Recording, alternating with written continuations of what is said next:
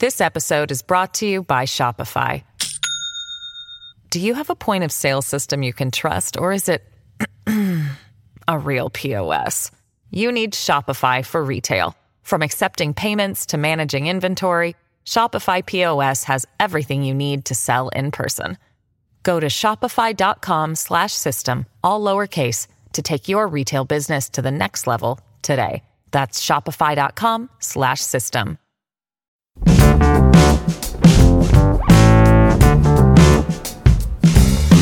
Throughout the Middle East, Iraq, Syria, Yemen, Libya, none of these countries can even sustain a state because they're all consumed by local ethnic, religious, tribal identities. And this is a problem that East Asia just has not had to worry about in several centuries. And now, The Good Fight with Yascha Mounk.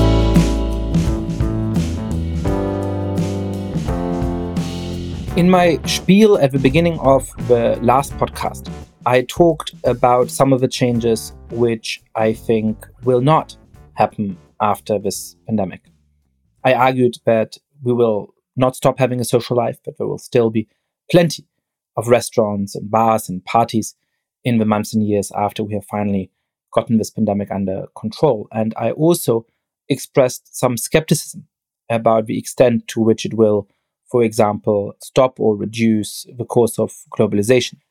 Today, I want to do something different, which is to talk about some of the changes which will happen. Basically, it seems to me that it makes sense to think of them as falling into three basic categories. The first category is small yet significant changes. So it will likely be true that some essential goods are now produced at home rather than abroad, that will alter the nature of globalization, even if it will not stop or reverse it. The second is the acceleration and the reinforcement of existing trends. I have two in mind in particular. One, uh, we've all been talking about for many years now. Uh, the potential of teleworking has become obvious. It's become clear that some workers are more productive if they're able to work at home. Well, the fact that a lot of white collar heavy companies and organizations have been able to do amazing work over the last months under the most difficult circumstances, where people are stressed out by the pandemic, where they might have to do childcare at home, uh, shows the potential of telework and it might accelerate a shift towards it. Another area that is more geopolitical stems from an article that I wrote in Foreign Affairs a couple of years ago for Roberto Foa. We showed at that time that democracies were more economically powerful than autocracies for the whole of the long 20th century. Well, as of one or two years ago, autocracies were starting to be richer, to have a larger economy than democracies. And there's good reason to think that this pandemic will accelerate that shift as countries like China are already emerging from their pandemic.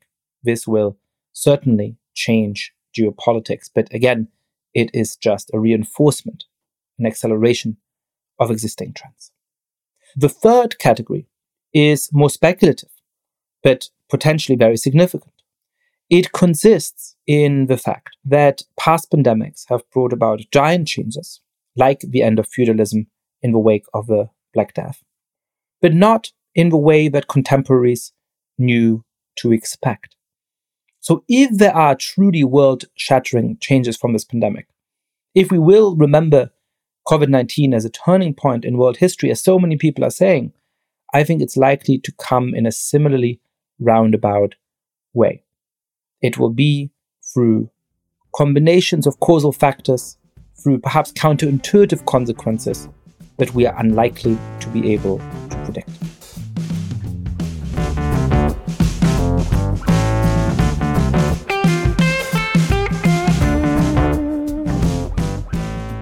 Speaking of people who are famous for their predictions, I'm very honored to have back on the podcast for a second time Francis Fukuyama.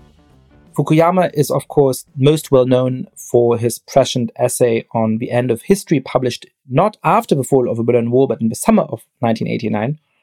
But he is most significant, I think, for a lot of the work he has done since, especially for the deeply insightful two volume books on political order.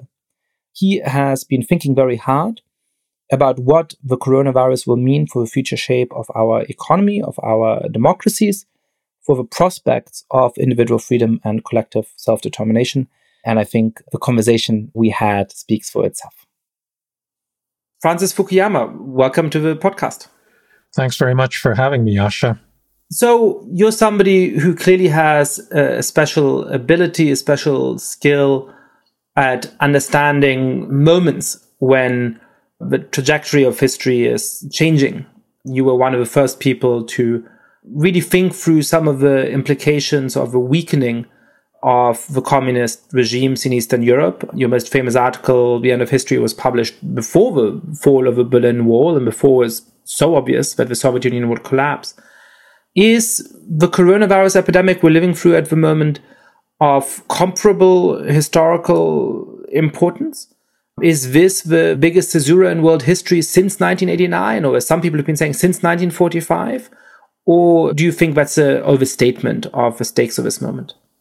I think that it's very likely that it will go down as one of the really big turning points because it really, I think, will mark the end of this period of intense globalization and possibly also mark really an acceleration of what many people have been anticipating previously, which is a shift of power away from the United States towards East Asia, towards China, towards other parts of the world.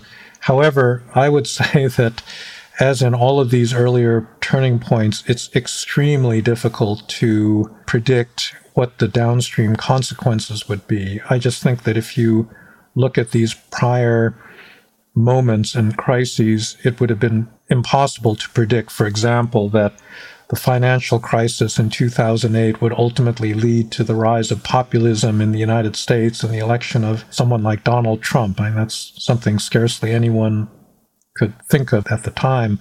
So, being much more specific, other than saying, yes, I believe that our children will remember this uh, very vividly, you know, where they were, what they were doing during the shutdown, I think that, that there's very little question that that will happen the best historical example for an infectious disease or a pandemic that really had a huge impact on world history was probably the Black Death. According to some historians, at least, it helped bring about the end of feudalism in a number of Western European countries.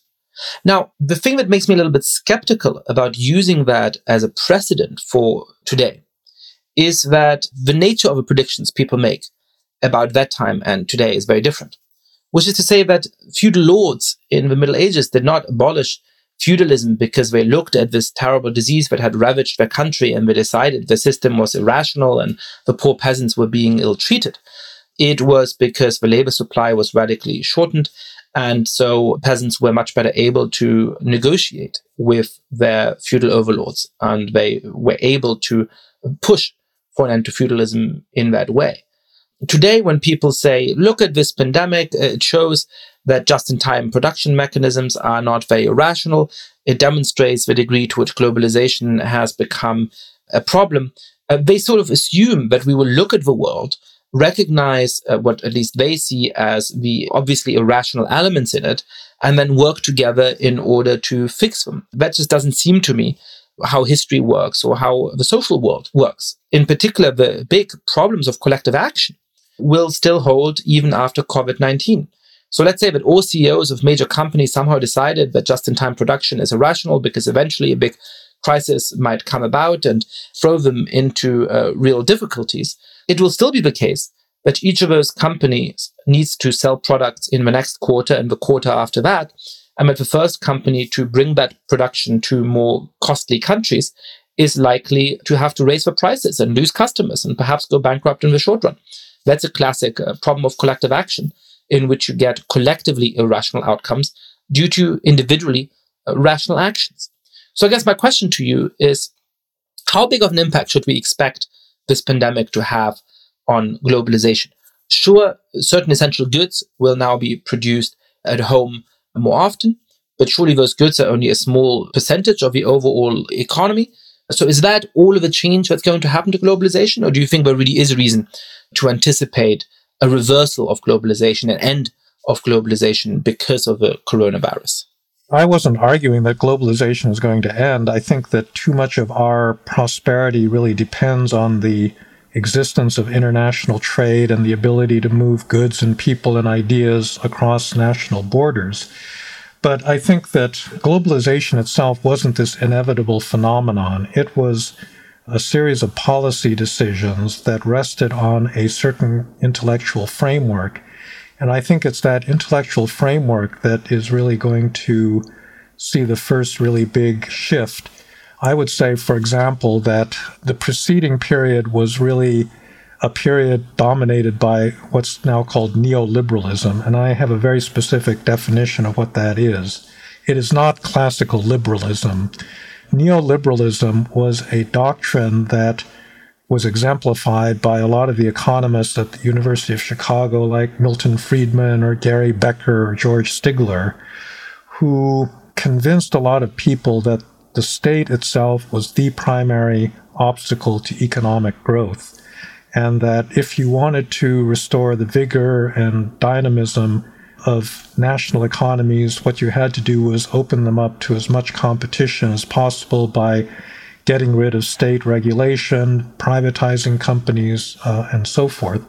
And that was not the dominant intellectual paradigm from the Great Depression on. I think people during the Great Depression had learned actually that that kind of unfettered market competition was actually dangerous, especially in the financial sector, that it underlay the, the big disaster that happened in the 1930s, and that governments really needed to play a much more powerful role. And I think many of our current ills actually can be traced to a lot of very highbrow, very sophisticated Nobel Prize winning economists giving policy advice that minimized the role of the state in economic life. And that obviously was related to the particular form of globalization that we pursued. So let me give you a couple of different examples of that. I think one of the most famous articles that Milton Friedman ever wrote was this article about how companies should not worry about what was called stakeholder value, that they should only worry about shareholder value. And this is now taught in almost every graduate school of business, certainly in the United States, that justifies a retreat from any kind of paternalistic capitalism that said, yeah, let's try to take it easy on our workers, let's treat them as a family, let's, you know, not squeeze every last little drop of profit that we can out of them, out of our customers, out of our supply chain. And that was replaced by this extremely competitive, ruthless form of capitalism and that is what I would call neoliberalism. It's the foundation of ideas like those articulated by Friedman, uh, played out by corporations around the world that would shift a plant to some distant country if they could squeeze a few extra cents of value out of that. And that's the period that I think is really ending, where I think a certain kind of resilience is going to take over. And it's manifesting itself in all sorts of ways. I think the US and China are decoupling in a big way. I think that many people in the US and in the West rightly have come to the realization that the degree of dependence on China that has evolved over the last two decades is dangerous. And as a matter of policy, we're just not going to let that continue. This episode is brought to you by Shopify. Do you have a point of sale system you can trust, or is it a real POS? You need Shopify for retail. From accepting payments to managing inventory, Shopify POS has everything you need to sell in person. Go to shopify.com/system all lowercase to take your retail business to the next level today. That's shopify.com/system. So I take it that your opinion on this is that there's a lot of positive things about international trade and that we should strive to preserve those things. But at the same time, intelligent states would make sure in the coming years that they reduce their reliance on foreign trading partners, that they are able to produce more essential goods at home, and perhaps most importantly, that we have a change in the behavior of firms where they can actually take into account stakeholder values and other kind of things, uh, rather than having this mandate to maximize shareholder value at all costs. How do you think that change might come about, and how likely is it that it will?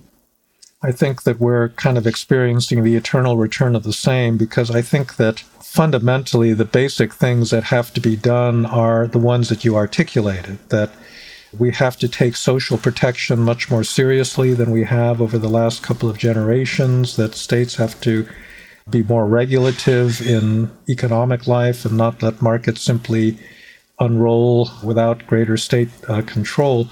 I think the real issue is not that, because, you know, I could spend a long time outlining what my ideal lessons from this whole set of crises would be, but what happens typically is that the pendulum never goes far to one side and then comes back to rest somewhere in the appropriate center. It always overshoots. And we're suffering from the pendulum overshooting in the market direction during the 1990s and the early 2000s. And so now it's shifting back in the other direction. And I think you can see, you know, with the rise of Bernie Sanders and Elizabeth Warren and then other left wing groups in Europe that there's increasing political clamor for what I would regard as a excessive state action and a return to kind of really destructive sort of state intervention. Uh, so there's a difference between what I think I'd like to see and what I'm actually expecting to see. What about the global shift of power between different countries and economies?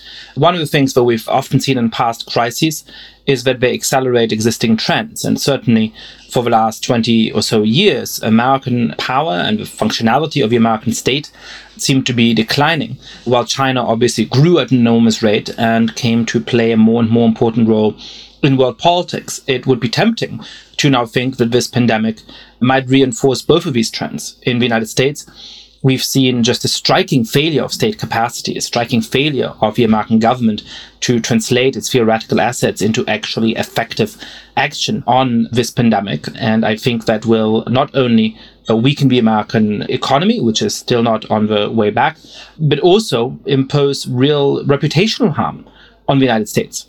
On the other hand, it's at least possible to tell a story about China where, though it failed to contain the virus within the country, it managed to open up big parts of its economy again relatively quickly. Even for some of the medical material it sent to uh, Italy and other countries uh, in Europe and around the world turned out to be faulty. Those ways of helping the country dominated the headlines for a little bit. So, do you think that we will look back at 2020 as the moment in which there was a kind of change in global leadership, in which China really arrived as one of the two primary powers, if not perhaps a preeminent power around the world? Or do you think that that narrative is far too simplistic?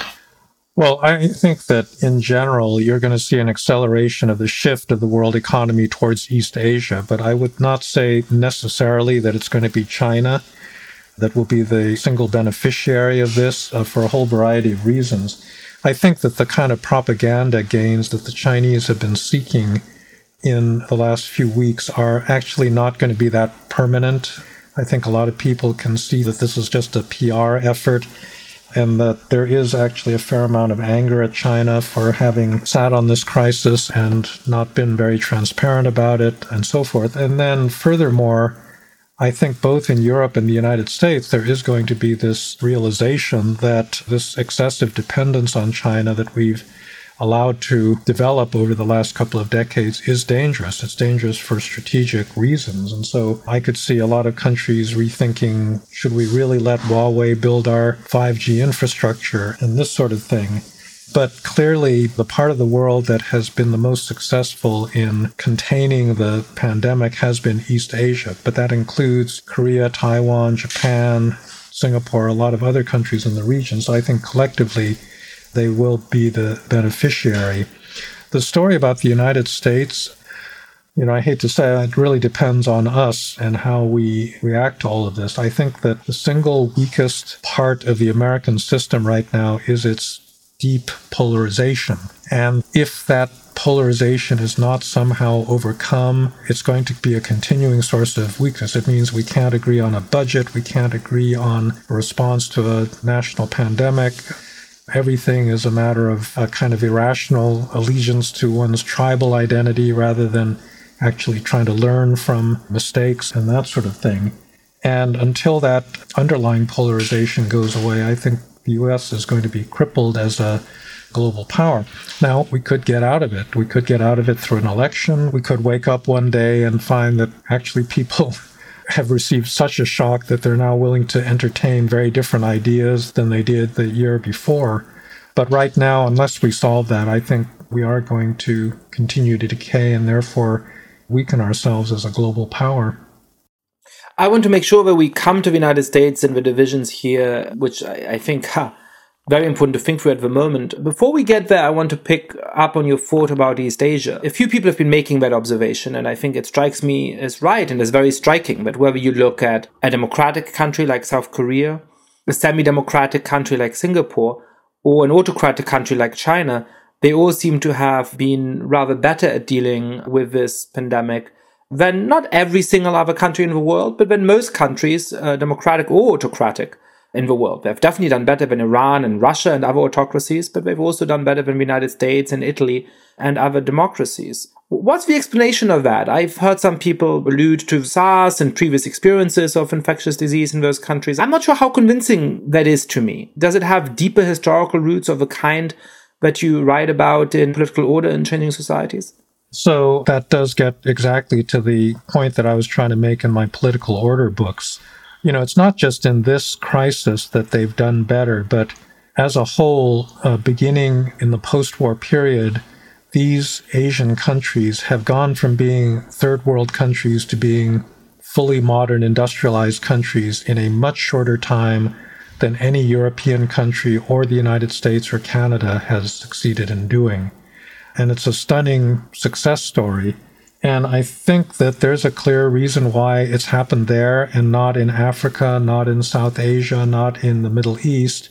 And that really has to do with the fact that all of these Asian countries had a state. I actually think that both in dealing with an epidemic and in dealing with economic development, you need a state and you need a modern state, meaning a state that is reasonably impersonal. And I think that that is China's largest historical legacy, that this is what I argued in The Origins of Political Order that China was really the first world civilization to create a modern state. And that happened, you know, in 221 BC in the Qin unification when the first kind of bureaucratic empire was created. And that's really the dominant historical legacy of that part of the world. And, you know, having a state is not just a matter of having visible institutions like a bureaucracy, it also has to do with national identity because if you don't have a clear sense of national identity that underlies your stateness, then you know the state itself is going to be contested. And so we see this throughout the Middle East, right? That Iraq, Syria, Yemen, Libya, I mean, none of these countries can even sustain a state because they're all consumed by local, ethnic, religious, tribal identities and this is a problem that East Asia just has not had to worry about in several centuries. They were all consolidated nation states well before any European colonialist got to East Asia. This state legacy was interrupted by colonialism everywhere but in Japan, but you know, Japan was defeated and then occupied by the US. But I think that the reason that they recovered as quickly as they did and then have taken off in the second half of the 20th century as fast as they did was that they had state capacity at their beck and call. And I think that's what's continuing to help them in this current crisis.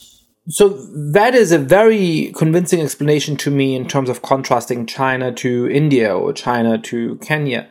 I'm not sure it quite explains the differences between East Asia and Western Europe or North America. Or it may help to explain the lacking response in a country like Italy, which did create a state very late and in incomplete ways.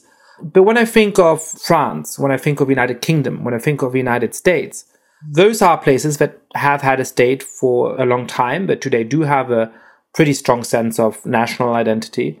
And yet, that state has seemingly proven less capable of dealing with a pandemic when countries from South Korea to Singapore to arguably, yes, China. So why is it that the state capacity in a country like Britain or in a country like the United States, which looks so convincing on paper, turns out to be a paper tiger in the response to this pandemic? Well, you know, this is where you get into this whole multivariate issue that I think that states are in some way a sine qua non of having an effective long term response to any stress or emergency, but it's not enough in itself. You also have to have good leadership. You have to make the right decisions at the right time. And I think that if you are led by a populist who, for example, does not want to associate himself with any kind of failure and therefore tries to deny that the pandemic is real and ignores, you know, the warnings of health professionals, you're not going to do as well. If you live in a polarized society where there's no social consensus and a low degree of trust in the government, you're also not going to do well. So I think that having a state is a necessary but not sufficient condition for being able to deal with things in an effective way. I do think that there is a kind of negative correlation that populists, you know, in this crisis really don't seem to be doing well, again, because their judgment is clouded by the personal character of their rule, that they're so worried about their personal image and the decision making is so uninstitutionalized and focused on this one particular leader that they're much more likely to screw up than in a more institutionalized society where there are clearer rules for dealing with emergencies. So let me put a question to you about the prospects of populism in this context, which I've asked a couple of guests in the last weeks and months, which is that I'm struggling with two different kinds of claims you could make about the impact of a coronavirus on populists. The first being that it might strengthen the narrative, that the idea that the world is a dangerous place, that you desperately need borders, that globalization was in key respects a mistake, seems a lot more plausible now than it did a year ago. And so perhaps that strengthens both the underlying appeal of a populist and in some countries like Hungary, it obviously allows them to just sweep aside the remaining checks on their power. Now, on the other hand, it is also turning out that from Jair Bolsonaro in Brazil to Donald Trump in the United States, some of those populists whose appeal was most based on saying, I'm going to protect you, I am the strong leader who can actually stand up for you, have struggled the most to actually protect the citizens and reduce the death toll and the economic damage from this terrible virus. And so it might become the moment, as I argued last year in Foreign Affairs, when the sort of popular story of legitimacy starts to crumble. How do you think these two different narratives match up? Are you relatively optimistic or pessimistic on this front? You know, a lot of this has to do with cognitive issues. One of the things that has facilitated the rise of populism around the world is the rise of the internet and the cognitive scrambling of everybody's brain that has happened as a result of the internet. So, social learning is pretty much an elite driven phenomenon. You have a complex crisis like the one we're in now, or like the one that we faced in 2008, or the Great Depression it's a very complicated thing, and you can tell all sorts of different stories about who's to blame and what policies worked and what didn't. But the way that actual social learning happens is that elites really have to be kind of in control of that narrative. So, for example, during the Great Depression, you started with a stock market crash in October 1929 the policies that the Hoover administration were following, which was a balanced budget and monetary tight money, were exactly the wrong solutions. But people didn't realize this for some time until you had the banking crisis in 1931, and then unemployment goes to 25% and a certain kind of reality sets in. But the interpretation of that, I think, still remained in the hands of kind of elites. And fortunately, that was the case. So Ben Bernanke who was a, historian, an economist who was also a historian of the Great Depression, fortunately happened to be in control of the Federal Reserve at the time of the 2008 crisis, and so he could use his expert knowledge of that to guide the country to, I think, fairly good results. If Ron Paul had been the chairman of the Fed at that time, we would have had a completely disastrous result we would have repeated the same mistake. And I think, unfortunately, what's happened is that with the rise of the internet, it's attacked elite control over these sorts of narratives and learnings. And that's the one thing that worries me about the future. The interpretation of a complex epidemic like this is actually pretty complicated, even for a very sophisticated social scientists. And right now, everybody's poring over all of this data and even basic facts about, you know, what's the infection rate and, you know, what countries are undercounting and, and this sort of thing, you know, we don't know, which means that you can impose all sorts of very weird narratives on top of the existing data. And one of the things that's happening right now is on the right, people are saying, well, you know, there's only been, well, it's funny, I mean, it's only 20,000, only 50,000, only 60,000, only 80,000, you know, deaths, but that's not as bad as traffic accidents or uh, this and that. And in order to counter that narrative, you know, you have to cite a counterfactual, which is if we didn't have lockdowns, the number would be five times as high, but you can't ever prove that to anyone. And so I think that because of this cognitive blockage that we've got right now, it's going to be harder for elites to actually regain control of the master narrative of what did we learn having gone through this pandemic. But not to leave it on a completely pessimistic note, you know, I do think that as in the case of the Depression, you can have this increasing gap between reality and the way that reality is interpreted and the tribal instincts that make you believe a wrong narrative are pretty powerful right now. But at a certain point, presumably, the disjunction with the reality will get so bad that people finally wake up one day and say, ah, I guess we got to have another narrative. I mean, in a way, that's kind of what happened during the Depression, but it took three years to get there. If, for example, states and countries that decide to open up early in the face of a lot of expert advice that they don't do this, suddenly experience big jumps in their infection rates and then they're forced to close down again. Maybe that'll be enough to convince people that, yeah, maybe doing things out of ideology rather than listening to experts is not such a great thing. So I guess that's where I am in terms of trying to think through how this is going to work out for populism. So that seems right to me. I mean, undoubtedly, there will be some super fans of populists like Donald Trump who are swayed by the argument that, you know, thanks to his great leadership, only in very large quotation marks, 100,000 people have died. But I think to most Americans and most subjects of populists around the world, that kind of argument is going to prove pretty unconvincing. I guess coming back to the question of state capacity, I'm torn about how much of a responsibility to ascribe to somebody like Donald Trump. Now, clearly, it is absolutely shocking that as we're recording this, there still isn't any kind of coherent federal response to the coronavirus. There doesn't seem to be any attempt to organize testing really at the federal level, any attempt to put a test and trace regime in place at the federal level to have an effective way of ensuring that people are informed if they've been in contact with anybody, even a way of making sure that people are quarantined in an effective way. And that is not just a shocking comparison to countries like South Korea, it's also a shocking comparison to countries like Germany, for example. And it really pains me in a deep way. So it would be tempting to look at the charlatanry and the incompetence of this administration and rest the blame with that. But I have two worries about whether that masks a deeper rot of state capacity. The first is that there does seem to have been a pretty lacking response from the CDC from the beginning, including the faulty tests that they developed, including uh, unwillingness to allow other people to create tests and so on. Now, perhaps it could have been remedied with political leadership, but it doesn't seem to be in the first instance a failure of political leaders making those mistakes. It seems to have been the institution itself to some extent. And the second thought I have is, you know, let's imagine that a man I deeply admire, Barack Obama, were president right now. I think without a doubt, the response from the administration would have been much more efficient and serious. But of course, the culture war would also have been even deeper. The rebellion against stay at home orders, the claim that this is some kind of plot in order to take away our American liberties, would have been much, much louder. And so, in many ways, that could have created an equally bad situation.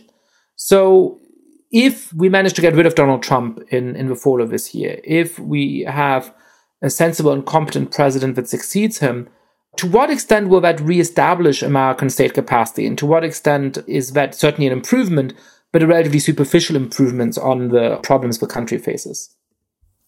Well, I'm glad you asked because that's been one of the chief issues that I've been looking at over the last several years. You know, we have a crisis in eroding state capacity, and this is something that way predates Donald Trump. Paul Volcker was the head of two Volcker commissions, one in the 1990s and the second one in the 2000s, where he looked at the state of the American civil service. And they're both very depressing reports that the civil service was aging, it wasn't able to attract new entrants, it was sluggish, it was over rigid. And that deterioration has been going on, you know, for some time. So I was actually surprised at the poor performance of the CDC, but in retrospect, probably shouldn't have been because all of these federal agencies have been underfunded. This is a fact that a lot of Americans don't understand, but we have about the same number of full time federal bureaucrats today than we did in the 1960s. And what we've done is replace government workers with basically contractors at many different levels. So the amount of federal spending has increased by a factor of five, but we have exactly the same number of workers. And as a result, the performance of all of these agencies is deteriorating. And so I think that we need to fix this urgently. I've been thinking about making a move towards a kind of new Pendleton Act, new comprehensive civil service reform for some time now. But that, up till this point, has been one of the biggest losers of an issue you could imagine. Go to either political party and say, How about it? Their eyes glaze over, you know, because Americans just don't like bureaucrats. Now, I do think that we actually have an opportunity, if there's a Democratic administration, to start addressing this issue because I think that everybody now recognizes that it really is a good thing to have, you know, lifetime experts that really have accumulated a lot of knowledge and can handle these complex situations in the government.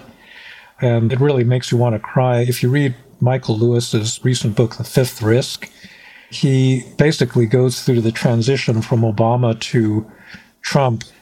And it's kind of a celebration of these really bright spots in the American bureaucracy where you have these people that have been working steadily at their jobs, are incredibly skilled. They've saved thousands, if not millions, of lives from things that innovations that they've come up with. And they try to hand it over to the new administration. And the new administration doesn't care. They don't open the briefing books. They don't look at any of the past experience because they have this contempt for government. They send some 27 year old kid whose only qualification is, you know, they worked on the campaign to run a very complex bureaucracy.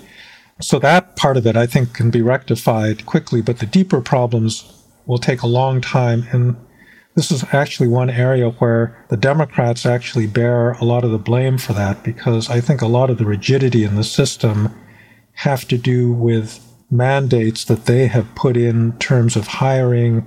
A lot of it is driven by Democratic aligned public sector unions, tenure rules and hiring rules and all sorts of things. But both parties are really guilty. So I do think that this is an issue that needs to be urgently addressed. And I'm hoping that, you know, this crisis will give us an opportunity to do that. Let's turn to some of the core themes of this podcast, which is to think through the impact of the rise of populism on liberal democracy. We've touched on it a little bit in the context of Corona. But I would love, in the fourth year of the presidency of Donald Trump, your assessment of just how much damage he has managed to do to the American political system and what that means for the prospects of democracy. So you wrote in 2016, or perhaps it was early 2017, that the election of Donald Trump was a kind of natural experiment, that it would allow us to understand just how stable American institutions are because they're going yeah. to be under a stress test that's unlike anything they've experienced in the recent past. Uh, how's that stress test going? What's the outcome of the natural experiment? Well, you know, in a way, we don't have enough information to really answer that. And I think if you do have a Democratic administration that comes to power in January, we will know better. But the real lasting damage, I think, really has to do with normative issues and the degree to which people return to respecting prior precedents. So, for example, this issue came up in a big way during the impeachment hearings. Previous presidents have been willing to respect the will of Congress when being asked for documents, for example. So during the whole Nixon impeachment, I mean, he didn't get impeached, but in the whole lead up to that, the executive branch didn't just completely stonewall Congress and say, we're just not going to release anything, not a single document. And this is something that really began with Trump's refusal to release his tax returns, right? So then one of the questions is if the shoe is on the other foot, do the Democrats play by the same rules? They say, well, you know, last president did this, so why should we weaken ourselves by being any better? And if they do that, then I would say that's a really good example of permanent damage. The other thing has to do with political rhetoric. You already see this with a lot of mini Trumps all over the country where they've taken to imitating him by taunting and belittling their opponents by using a lot of personal invective, doing all this childish name calling and insulting that he really revels in. And if that becomes a kind of permanent part of the rhetorical playbook that politicians use, then that's, I think, permanent damage. And then finally, I guess the most worrisome stuff is really within the judiciary. This past week, we've had this issue of Bill Barr overturning or rescinding the indictment of Michael Flynn, who had actually confessed and pleaded guilty to the charges against him against the wishes of his prosecutors uh, for, I think, pretty blatantly political reasons. And again, the interesting test will be whether, if the shoe is on the other foot and the, it's a Democrat now that's in the White House and is trying to shield himself or herself whether they behave in a similar sort of manner and then try to use their control over the judicial system to protect themselves. But at the moment, I'm hoping that when that moment comes, things will have returned. I mean, something of the normative standards that we had enjoyed previously will come back into fashion. I think a Biden presidency certainly has an incentive to try to reassure people that they are going back to those standards, but you know, you can never tell. This is all under the assumption that somebody like Joe Biden gets elected and that Trump remains a one term president. And as you're pointing out, even then there's real questions about whether there might be permanent damage from the four years of Trump. What happens if Trump gets reelected? Do you think that the first four years should give us confidence that the American institutional setup could withstand another four years of that kind of full frontal assault? Or are you worried, perhaps more worried than you were three or four years ago, about what will happen to the rule of law and so on in this country then? No, I think in a second term, it'll be much, much worse, much, much worse, because he has tested so many limits in the first term that if he is reelected, I think that he will feel free then to exercise all of these different powers and policies that he's wanted to do but has been restrained from doing. And he'll just say, well, the American people reelected me, and therefore that's all the authority that I need to do that. You know, you saw a little bit of this behavior beginning after his quote unquote acquittal by the Senate in his impeachment trial. Up till that point, he had been restrained in targeting the people that had testified against him. But once that happened, all these people like Alexander Vindman and so forth were all fired. He's been firing this string of inspector generals that have complained about the behavior of his administration. And I think that if he's reelected, that's going to get much worse. You know, one of the things that he threatened during the 2016 campaign was criminally going after his political opponents, right? He suggested that the Justice Department should indict Hillary Clinton, which I, right at the time, thought was probably one of the worst kinds of initiatives that a candidate could take because, you know, that's what happens in a cheesy third world dictatorship. You use the criminal justice system for your own political ends, and he clearly wanted to do that, and he was restrained from doing that. But, you know, I wouldn't be the least bit surprised if there's a bitter election campaign. He manages to eke out a victory. And then the next thing we know is his attorney general indicts Joe Biden for something. Certainly, Hunter Biden will be called on the carpet, but it could get a lot worse. And so I think that um, it's really the apocalypse if that were to happen. So I think the stakes here are extremely high for the future of American democracy.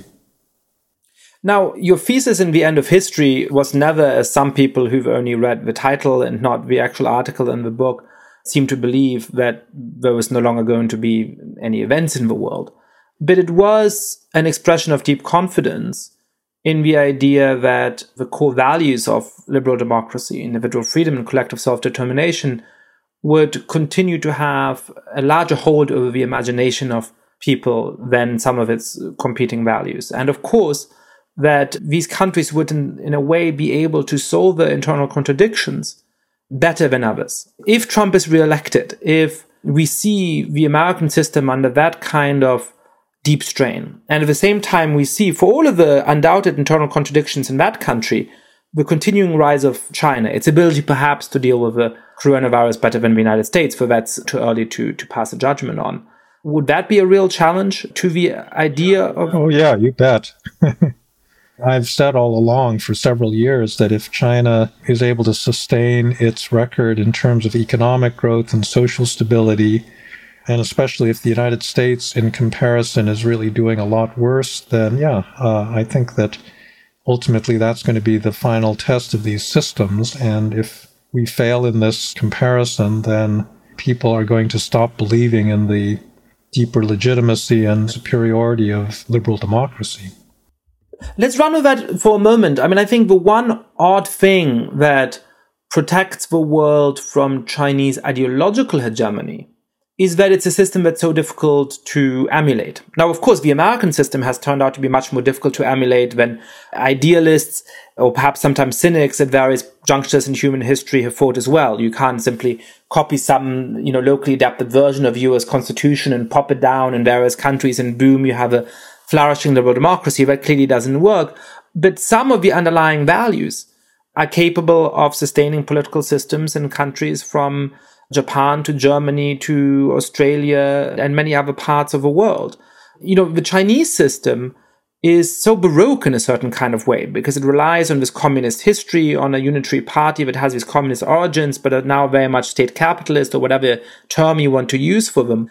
But it's very difficult to know what preeminence of success of China as perhaps 10 or 20 years from now the most powerful country in the world, in some ways the most functional country potentially in the world would mean. It's not as though even 20 years from now, other countries could then say, well, we'll emulate China. Because if you don't have a communist party that's been around for 50 years but isn't really communist anymore lying around, it's very unclear how you even start to emulate China. So would that be a strange ideological void where on the one hand, the pull of liberal democracy has eroded, but on the other hand, there isn't actually an alternative model that countries can emulate? What would that look like? Well, first of all, I don't think that countries need to successfully emulate China. They just need to emulate it in the most macro characteristics, which means strong government, you know, no free press, no opposition, this sort of thing. So right now, both Ethiopia and Rwanda have styled themselves as Chinese style authoritarian developmental states.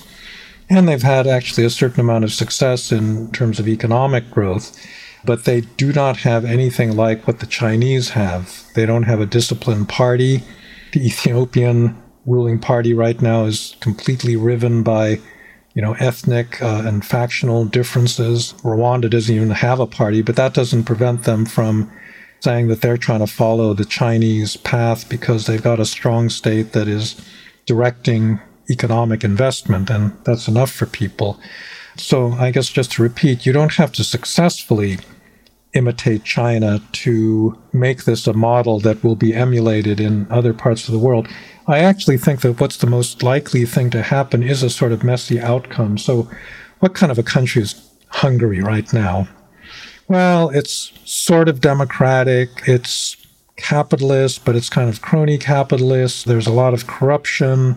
There's very weak democratic institutions. It's got a kind of messy system. What model is it trying to emulate? Well, it's not clear that it's really emulating much of anybody. And I think a lot of the world could end up like this. I mean, we can't even put Putin's Russia in a clear category either because it still holds elections of a sort, not free and fair, but it claims that it's democratic.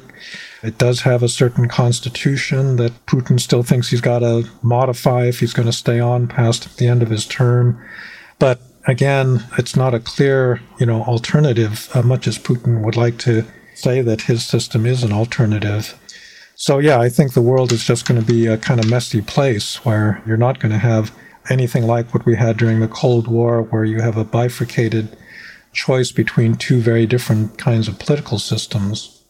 Adam Michnik has come up with a brilliant paradoxical phrase to describe the current Polish regime, which is anti communism with a Bolshevik face. And there may be similar paradoxes to come in various parts of world history. I mean, populism in many ways is, you know, at least rhetorically, sort of hyper democracy with an anti democratic face, with an authoritarian mm-hmm. face. Right. And you may oddly have capitalism with a communist face in China. So that's very interesting that we may come to a moment where if liberal democracy does fail in that kind of way, you simply have a period of practical regimes driven by the local power incentives, often probably quite cruel to the populations they rule, dressed up in any kind of convenient ideological clothes without much coherence. And those can persist for a very long time. Now, I take it that you continue to believe that that would be a great tragedy, that the world would be better off if liberal democracies managed to renew themselves. So I think I have two questions to end our conversation. We'll take them one by one. The first is what can people do in order to make liberal democracies succeed, in order to help them both look decent and good and actually serve the citizens by comparison to those autocratic upstarts, and to make sure that they uh, beat back their internal enemies in the form of these populist politicians who want to undermine those values? Well, I think that given how important we've said state capacity is, a lot of countries need to fix that. You know, in Northern Europe, this is not a big problem, but in Southern Europe, and certainly in many developing and transitional countries, you know, corruption, uh, poorly trained civil servants, highly politicized governments tend to be much more the norm than the exception. This is true all over Latin America, for example. And so, if you're actually going to make a case for modern democracy, it needs to be built on the foundation of a modern state. And so, that's one area that needs a lot of attention. And as we were saying, I think we could use some of that in the United States as well. The other issue has to do with convincing people that liberal democracy is the ultimate solution to their problems. And I think that probably requires a different kind of rhetoric. You know, the reason that liberalism exists in the first place is that it's a way of governing over diversity. The idea of liberalism was really born after the European wars of religion in the 16th and 17th centuries that killed a large part of Europe's population and at that point, people realized that if we're going to constantly be fighting over whether we're Catholic or Protestant, we're never going to get anywhere. So we need a framework in which religion retreats into private life and we regulate our affairs without regard to, you know, these arguments over what the good life is. And modern societies are very diverse. Uh, that's one aspect of globalization where I don't think we're going to see much of a retreat. We are going to have to govern over diversity. And I think that liberalism in that respect still remains the only plausible way forward so that diverse populations can live with each other. There is an alternative, which is a form of communal democracy, like of the sort that they've got in Lebanon or Iraq, where everybody's just organized into parallel communities. And for obvious reasons, that's not very appealing. So I think there is still a strong case to be made for liberal societies. And sometimes it has to get really bad before people understand that, you know, this is the least bad solution to this problem of living together. So you've actually eaten into my second question, which is why it is that we should remain committed to those values, to liberal democracy. So let me slightly rephrase it. Given how difficult it is for people to understand these values, given the extent to which often the argument becomes very plain and straightforward once you've lost those liberties to such an extent that it's very, very difficult to win them back. Should civic education, should trying to emphasize those values, to communicate those values, be a big part of what we're trying to do? Or is that a losing battle? To what extent is this an ideological battle? And if it is an ideological battle, how do we talk about those values in a way that ordinary citizens whose primary concern is not politics, who may never have lived through a period when autocratic politics was as salient as it was during the Cold War, might come to understand the importance of that concretely to their own lives. Well, look, I'm actually not a big fan of civic education as a solution to America's problems. In general, it's a good idea to teach people about their own political systems. I think Germany did that after 1945, you know, because they wanted to really educate people into a certain kind of liberalism. So they taught about the Holocaust and German war guilt and all of these other topics. And that actually worked, I think, pretty effectively. But I think if you tried to have a program of civic education based on liberal values in today's America, it'll be preaching to the choir. You know, the only people that will really listen to that are going to be people that have those liberal values to begin with. And the other side is going to say this is just a conspiracy on the part of, you know, liberal elites to try to influence us and so forth. And so I think that the more likely changes are going to be sort of learning by example, that you need leaders that will embody a certain sense of national community, that will emphasize national identity, but of a tolerant and democratic sort, and make that seem attractive through the ability to use narratives and symbols to make that appealing. I think that's really the only way forward. But civic education, I think, for us isn't going to work. Frank Fukuyama, thank you so much for coming on the podcast. Thank you very much. Thank you so much for listening to The Good Fight. This podcast is generously supported by the SNF Agora Institute at Johns Hopkins University. Lots of listeners have been spreading the word about this show. If you too have been enjoying the podcast, please be like, rate the show on iTunes, tell your friends all about it, share it on Facebook or Twitter. And finally, please mail suggestions for great guests or comments about the show to goodfightpod at gmail.com. That's goodfightpod at gmail.com. This recording carries a Creative Commons 4.0 international license. Thanks to Silent Partner for their song Chess Pieces.